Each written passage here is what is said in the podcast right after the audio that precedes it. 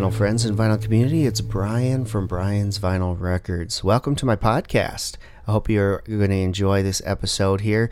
I'm looking at trying to get more content out in the year 2020. I know it's been sporadic over the last year, and I, I think it's not fair to you to even subscribe to this channel and not get any content. So, as you've noticed, the last several episodes have been tracks episodes. We're going to continue doing tracks episodes but I'm also going to do some inserted episodes here and there, hopefully on a regular basis, to kind of give you updates on my vinyl collection, what I'm spinning this week and why, things like that. And if there's any good topics, we'll cover those as well. So, a couple things this week to talk about here. I'm going to start with the what I'm spinning recently. So, a lot of things going on here. I'm still in the middle of reading a book by Sammy Hagar, his autobiography. It's titled Red, and uh, it's it's actually been really fascinating. So, Sammy Hagar. It, if anyone knows anything, I grew up with Van Hagar over Van Halen, uh, right? So to me, Van Halen is Sammy Hagar, and I know that's blasphemous to a lot of Van Halen fans out there, and I get it you know, Van Halen is David Lee Roth and the boys, right? Well, when I started getting into Van Halen was on the For Unlawful Carnal Knowledge days, and Sammy Hagar was the singer there. So the two albums I was exposed to by Van Halen first were the OU812 album and the For Unlawful Carnal Knowledge album. So it wasn't until I went to my grandmother's house and in the basement was my uh, uncle's record collection in his record collection, he had Van Halen 1. So, knowing that I really enjoyed Van Halen from For Unlawful Carnal Knowledge, I took that album home with me and listened to it and was confused, right? I didn't know that Van Halen at the time had a second singer. So when I heard David Lee Roth's voice, I was like, wow, Sammy Hagar's voice really changed. And then as I kept reading and looking at the back, I was noticed, oh, this is a completely different singer. So this is before the internet was a huge deal, so I couldn't just go research what had happened here or how that worked. So it was through talking with friends and things like that that I learned really that David Lee Roth was the lead singer at first and was the lead singer for a long time. And then Sammy Hagar replaced him when he left the band. So pretty cool stuff. And of course, as I delved into Van Halen more and more, I enjoyed the older stuff. I enjoyed the newer stuff. And I just have a bias towards Sammy Hagar version of Van Halen because that's what I started on. I love the Dave Lee Roth version. I love the Sammy Hagar version. As you know from the tracks episode earlier, not a big fan of the Gary Cherone version, but not many are. So, but either way, either way, I really like Sammy Hagar. I've gotten into as I've collected vinyl some of his solo stuff recently.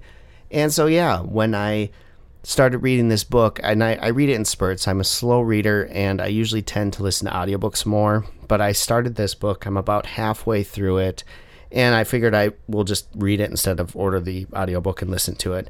And so slowly I've been reading this book, and I'm getting into his solo career, and just before he was joining Van Halen. So some of the things I've been listening to lately are some of his solo records, and I picked up recently the first album from the band Montrose, which Sammy Hagar was, of course, the lead vocalist for at the beginning. And I, I really enjoyed that album a lot. Uh, Rock Candy is a great song. And what I thought was really cool was the Bad Motor Scooter song has the same start as the Kickstart My Heart from Motley Crue. So now I know where Motley Crue got that beginning to Kickstart My Heart. It was really kind of neat to hear that. And as it was playing uh, in my head, I'm hearing Kickstart My Heart starting, and then it goes into Bad Motor Scooter. I'm like, wow, that was really cool. So really neat to see that they gave props to uh, the band for that. So just really cool. So either way, um, what uh, one thing that I'm listening to a lot is that Sammy Hagar music, and so I picked up Montrose recently, and I picked up Three Lock Box, which is one of Sammy's solo albums. So those are some of the things I'm listening to. A couple other things um, that I've been listening to recently is um, I've done a lot of country uh, music the last few weeks. I, I kind of pick a day in the week, and as I'm working, I spin mostly country music from a, a lot of different artists, right? And so I've been enjoying that as one of those getaways. And then um, some of the other stuff that I've really been getting into we had a theme week in one of the groups where it was high school days. What were you listening to in your high school days, right?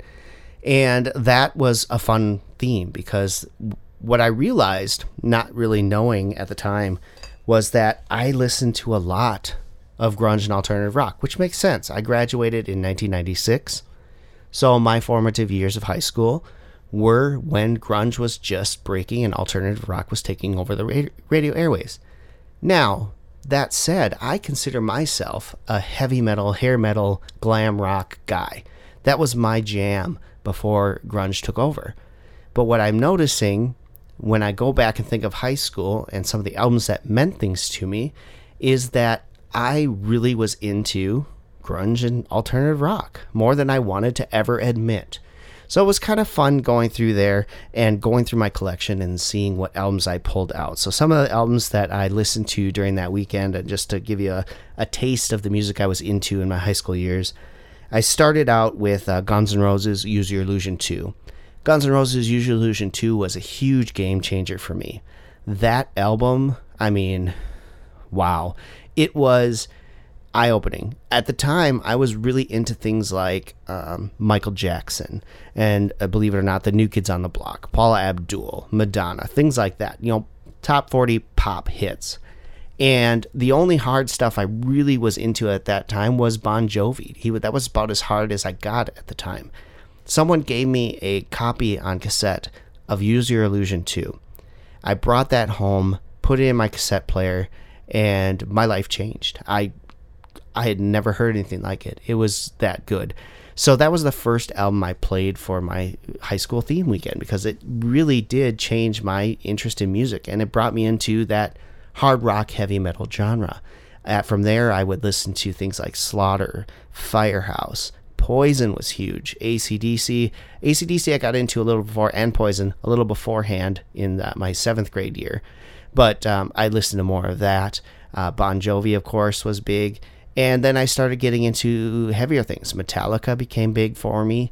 Um, Megadeth became big for me. Motley Crue became big for me. So that was really the album Use Your Illusion uh, 2 that kicked me in that direction. So really cool. So I spun that one first. Uh, I also listened to Alice in Chains' Jar of Flies. That was a big one for me.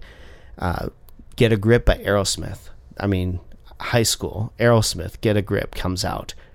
First thing you see are the videos for that album. And Liv Tyler, Alicia Silverstone, in three, I think, of the videos off that album, crying, amazing, and uh, oh, why can't I think of the last one? Um, crazy. Those three songs featured Liv Tyler and Alicia Silverstone as the actresses in the videos, and uh, if you're a kid that age, that leaves an impression on you. That's for sure. I'll just leave it at that. So Get a Grip was a big album for me. Loved that album. Uh, in the band I was in at the time, we played Eat the Rich a lot for fun. Just a, just a great time. So that one got played. Hootie and the Blowfish. They're still big for me. Uh, when I play any kind of solo acoustic shows or even duo acoustic shows, uh, at least one, likely two songs from the Cracked Rearview Mirror makes the set list. Um, I just love singing that those songs. I love playing those songs, and people love hearing those songs. And so that had a big influence on me. Bon Jovi's "Keep the Faith" album. I got that for Christmas in 1993 on cassette, and that was one of my favorite. It still is probably my favorite Bon Jovi album. It's that you know good to me. Love the album. Uh, loved spinning it. I have it on vinyl and and absolutely love it. Alanis Morissette's "You Oughta Know." I mean, what can you say about that? That came out in 1995, I believe. That was my junior year and senior year of high school. And all I remember is my friend Josie and I would drive around town in either my car or her car, and that would be the CD that would just be cranking as we drove. Uh, it was it leaves a great mark on my memory. So Al- Alanis Morissette, Spin Doctors, man, the Spin Doctors we played Two Princes to death, my cousin and I, my cousin Jim, and uh, we just loved that song. And so, uh, you know, the Spin Doctors album, uh, "Pocket Full of Kryptonite," is a huge one for us, for me, and a great reminder of high school. Pearl Jam was big. You know, Pearl Jam 10 was huge, but I always gravitate towards the second album, Verses. I remember when that came out, people were confused because it was kind of nothing like 10 was. And 10 was what they were expecting a 10 part 2. And they came out with this album. And to me, it's just a, a beautiful, gorgeous album. It's my favorite Pearl Jam album of all the albums that they put out. I absolutely love this album. And yeah, so I played that one. How about Stone Temple Pilots? They were huge too. I play Purple. Purple's my favorite Stone Temple Pilots album. I know people will say Core is better and that's you know great opinion. It's an awesome album. I just recently picked that up on vinyl too. Love that album. But purple man i would drive around town and crank purple all the time. I absolutely love that album. All the songs i can sing almost every word to just great stuff. Uh, live was big back then right? Live was huge uh, selling the drama was all over the radio lightning crashes was all over the radio so those albums, uh, that album was was big, and I never owned that album in high school. I didn't buy it. It wasn't until later that I actually bought that album, but I heard so much of it because it played on the radio constantly. So I played that uh, for my high school themed weekend. It was great. And then uh, Motley Crue's 1994 self titled album featuring John Corabi. Uh, I will say this over and over again. This is my favorite Motley Crue album, and I know that hurts a lot of Motley Crue fans because it's not Vince Neil. And that's fine. I love Vince Neil. I love Motley Crue. But this album was so different, and it probably should not have been released as a Motley Crue album because it's so different. But it was, and it's easily my favorite album of the band. It is hard, heavy, it's uh, deep, it's just great. It's just so different from what they were doing. And I love it. And I love John Corabi and I love his voice. And so I I spun the John Corabi release, which was uh, called One Night in Nashville, I believe it was called. It's 94 live. It is the complete 1994 self-titled Motley Crue album, front to back, in order, performed by John Corabi in Nashville in 2011. It was released on CD when it first came out, and it was officially released on vinyl in 2000 and I believe it was 2018 and I picked up a copy and I'm so glad I did. Because the copy of Motley Crue's self-titled album on vinyl would cost about $250 and I don't pay that kind of money for vinyl. So I can't justify doing that but this is as close as I'm going to get and I love it. It's absolutely fantastic. It's it's fun to listen to. It's great. The band he assembled to do this was just spot on. Everything sounded cool. So I absolutely love it. I spun that as well. So that's kind of what I've been listening to a lot of lately is, is a mix of country music and uh, high, tunes from my high school.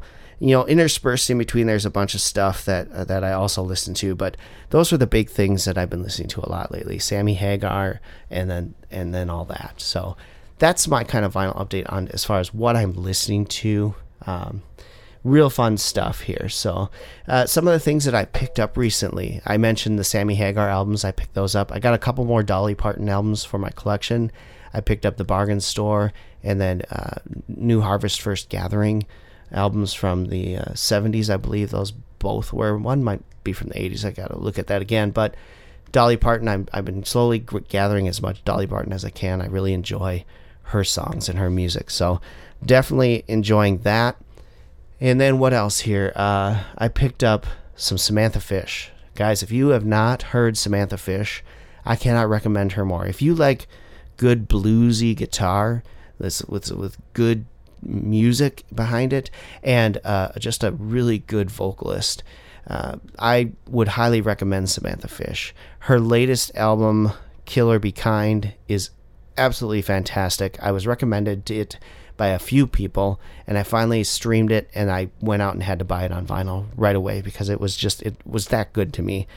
Also, I picked up her previous album to that, which is called Chills and Fever.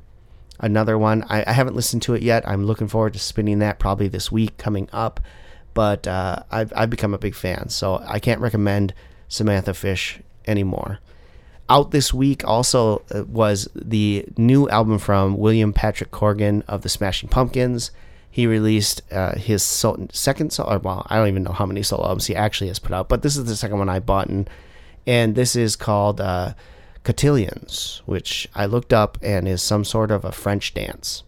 So there you go. I'm not sure what that has to do with the album. I haven't listened to that one yet either. Going to crack the seal on that this week and give that a spin. Really enjoyed his previous album, which I'm going to butcher it, but I think it was called Augula or Augula or something like that.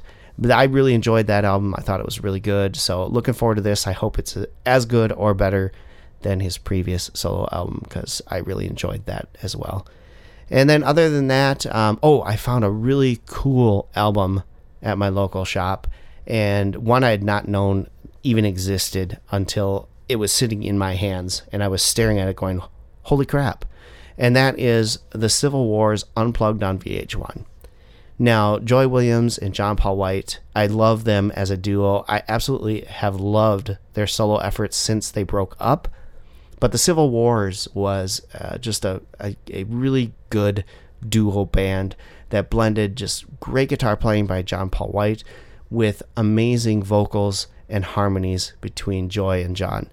And I've been a fan since my duo partner Stacy introduced me to them a few years ago. And I'm glad she did because it was just absolutely they're absolutely fantastic. So I saw this sitting in the new arrivals bin and it was priced at 25 bucks, which normally on a used record I don't like to pay that much unless it's something I really really really want. But I'd never seen this before and didn't even know it existed. So I took a chance. I bought it, uh, brought it home, listened to it. It's, it sounds absolutely great. It's a, an awesome press. It sounds awesome. It's a great show that they did. And then I looked and as I entered it into my Discogs for my collection, found out that it sells for pretty good money. So I'm not sure how I stumbled into this for the price I paid, but there are albums, uh, uh, copies of this album on sale on Discogs for around two hundred dollars, some as low as fifty dollars. But I got it for 25. so I'm gonna knock that out as a huge win for me and instant awesome because uh, I didn't know it existed and apparently it's not very common to find. On Amazon, there's one copy selling for used for $199. That's crazy. It's crazy. But that's what it's out there for. So I'm not sure what it sells for on an eBay or anything like that. I didn't pop it into Popsike to see what it goes for there, but I'm happy with the price I paid. Uh, and it sounds awesome. I will definitely be listening to that more often than not. So that is going to be my episode this week. I hope you enjoyed it. It's kind of like a, an update on my vinyl collection and what I've been listening to. I hope you enjoy this type of thing. I'm going to maybe do this a little more often every few weeks or so to give you an update on what kind of is tickling my fancy at the moment, any kind of cool albums I've picked up. There's some neat stuff coming out uh, real soon here from artists that I really dig. So if you're interested in seeing what's coming out, you can go to my website, briansvinylrecords.com. On there, I list all the pre orders that are available currently. I try to keep that up to date every couple weeks so that anything else that's being re- released or reissued or anything like that gets posted on there. Um, it's all picked out by me. Uh, I don't have everything that's out there. Obviously, you have to go out and find any kind of list that's out there. But I try to get things that I think people will enjoy and like and want to know that is out there. So just go to briansvinylrecords.com and right away you're going to be shown all the pre-order stuff that is available. So there's that. But there's some really cool stuff coming. Obviously, the latest Ozzy record comes out later this month. I'm super excited about that. I'm excited to see what can be done. I mean, this is a super group here. You got his producer playing guitar, which is interesting, but you've got Duff McKagan doing bass, and you've got Chad Smith playing drums, and then of course Ozzy. So I'm real curious to see how that all worked because I'm a huge, huge fan of Zakk Wylde, and really uh, kind of sad that he wasn't involved in this project at all because I think he is a fabulous guitar player and probably one of Ozzy's best with Randy Rhoads uh, only in front of him. But uh, great stuff. Looking forward to that. Also, let's see here. What else? Uh, Huey Lewis has a new album coming out soon. So check that out. Uh, real excited for that. Mandy Moore has a new album coming out, her first in, I believe, over a decade. So that's kind of cool for her. Congrats to her. Most people probably know her nowadays as one of the characters, uh, actresses on This Is Us. Uh, she hasn't been in the music scene for so long, but back in the 90s or late 90s, early 2000s, she was one of those pop princesses that, along with, got mentioned with Britney Spears and Jessica Simpson and Christina Aguilera. That's where her career was going at the time, and then just kind of stopped when she kind of met Ryan Adams and got married. And there's a whole story there that I won't get into, but uh, happy to see her coming out with something new as well. So check out what's out there coming out on new releases, and there's some reissues also there. Brian'sVinylRecords.com. You can uh, always find the latest stuff there. You can click the button if you'd like to pre-order, or of course, I always recommend that you go to your local retailer and if you can, pre-order from them, because I'd rather you spend your money there and get what you want from your local retailer. Support your local record stores. All right, that's going to do it for this week's episode of Brian's Vinyl Records. I hope you enjoyed it. Remember to check out my YouTube channel. I do a weekly update on new items that I've added to my collection. You can find that there. It's called Vinyl Editions. I also do a couple other things on there when topics arise. There will be a, a review coming up on the vinyl style uh, inner sleeves that I've picked up recently. You can also follow me on Instagram. It's just Brian's Vinyl Records on Instagram, on Facebook. And if you want, those are the two places you can go to follow what I'm listening to throughout the day. So I post all the records that I play. I work from home, which allows me to play between three and five records a day during the workday, and I post them as I play them. So if you're interested in seeing what I'm listening to, you can check that out there. And then also, I uh, I do have a Twitter account, Brian at Brian's Vinyl Rec. I don't use it as often as I probably should, but it's out there. You can follow that if you'd like to. Every once in a while, I'll pop on and either share a cool story that I found or or make some weird comment. Who knows? But either way, you can check me out on those social media devices. So thanks for listening, and until next time, keep spinning, vinyl friends.